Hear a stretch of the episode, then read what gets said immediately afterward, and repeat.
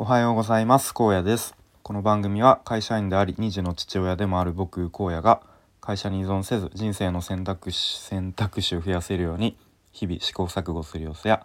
僕の頭の中の考えを整理して発信するそんな番組です。今日のテーマはパン屋さんって儲かるの？みたいなテーマで話していきたいと思います。えー、本題に入る前に一つお知らせをさせてください。えー、今度3月13日月曜日の夜9時30分からえー、ともさんとコラボライブを行います。えー、ともさんは、えー、全国のパン屋さんを応援するラジオというチャンネルで、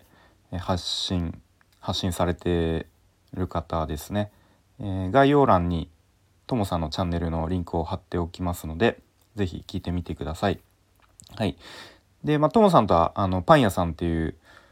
えー、共通点があったりとかまた他にも僕がいろいろと興味があってこう聞きたいことを僕が聞いていくっていうっていうスタイルで、えー、進んでいくライブになるかと思います。お時間ある方は是非遊びに来てもらえると嬉しいです。よろしくお願いします。はい、えー、ということで本題ですね。えっ、ー、とまあなんでこの話をしようかたしようしようかと思ったかというと、えー、昨日かな？昨日か一昨日 Voicy で大河内先生、え、ー、と、税理士の大河内先生ですね。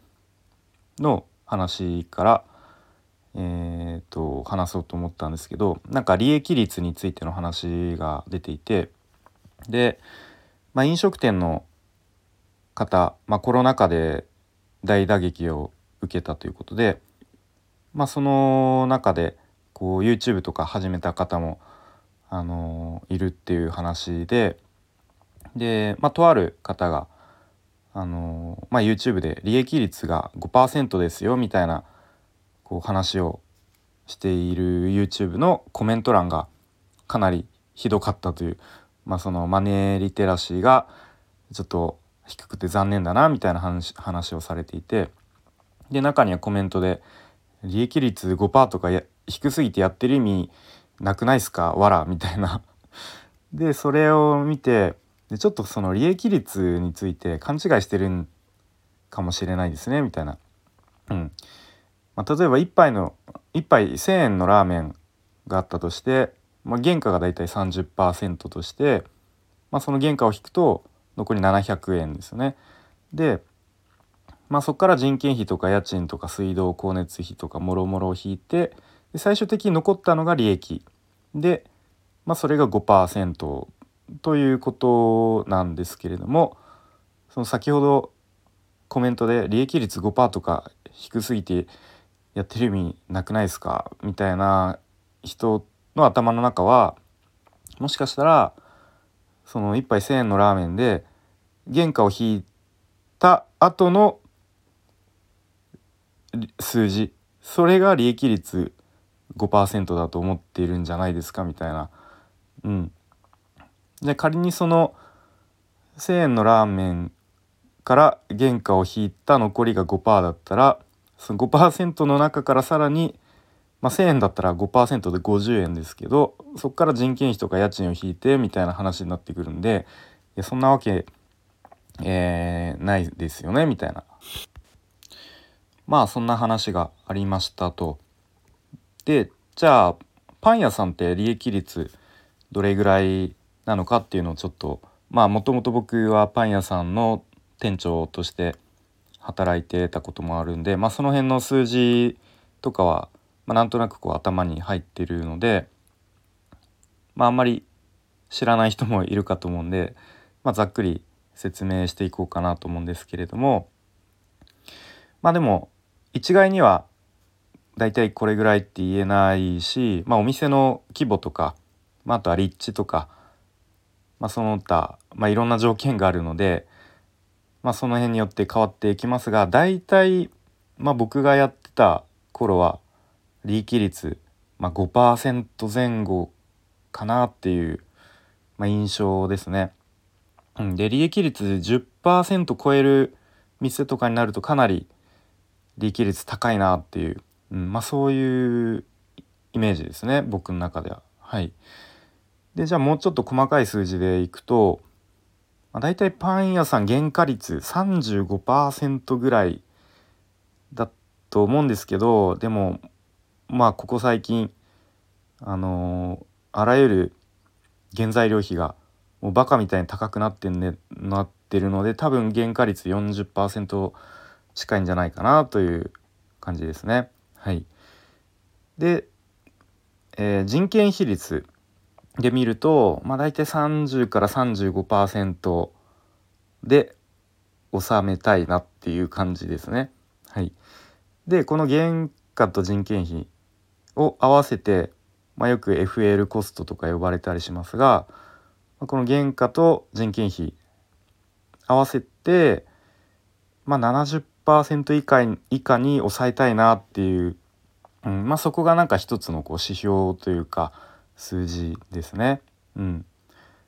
まあ、原価率と人件比率70%超えてしまうとちょっと利益出づらい出にくいかなっていう感じですね。うん、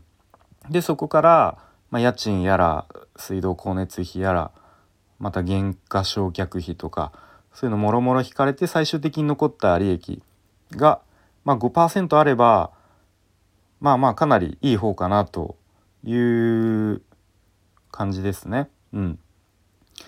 でまあ1年の中でこう売り上げ上がる月と、まあ、あんまり売れない月とこう結構ね差があるんですけれどもでちなみにパン屋さんが1年で一番売れない月って9月って言われてるんですよね。うん、これ最初知った時結構僕はあそうなんだと結構意外だったんですけど、まあ、そういう一番売れない月とかになってくるとちょっと赤字になっちゃったりとか、うん。まあ、年間通してこう黒字を出そうみたいなそんな感じでやってましたね。うん、そう。なのでまあ多分パン屋さんはもう本当に原材料費小麦やらえー、まあ油も使ったりマヨネーズとかうんチーズもめちゃめちゃ今高いですし本当にあのー、厳しいと思いますね。うん、なんで原その原価率が上がった分やっぱ人件費抑えなきゃとかいう話になってきてじゃあ人を減らしたらいいのかというとそうすると今度ねこう接客対応とかの質が下がっちゃったりとか、うん、お店にパンが全然並べられないとかなって結局売り上げが下がっちゃったりとか、うん、すると思うんでまあこの辺はなかなか難しいなと思いますね厳しいと思います。はい、でまあ一般的にそういう実店舗での飲食飲食業っていうのは、まあ、かなり厳しいビジネスと言われてますよね。うんまあ、初期費用がかかったりとか、あのー、まあ、利益率も低めですしね。うん、はいということでそんな感じで今日は、まあ利益あのまあ、 Voicy で利益率っていう話を聞いたのでじゃあパン屋さんの利益率どれぐらいなのかっていう話をしてきました。まあ、皆さんも普段パン屋さんでこうパンを買う時とか、まあ、今かなり高いからなかなかね手軽に買えないとは思いますが、うん、ちょっとそんな視点で見てみても面白いの 面白いのではないでしょうか。はい、ということで今日はパン屋さんって儲かるのっていう話をしてきました。えー、最後までお聴きいただきありがとうございました。えー、今日も一日花粉症の僕も花粉症ですが花粉症の花粉症の方辛いと思いますが、えー、頑張っていきましょう。荒野でした。バイバイ。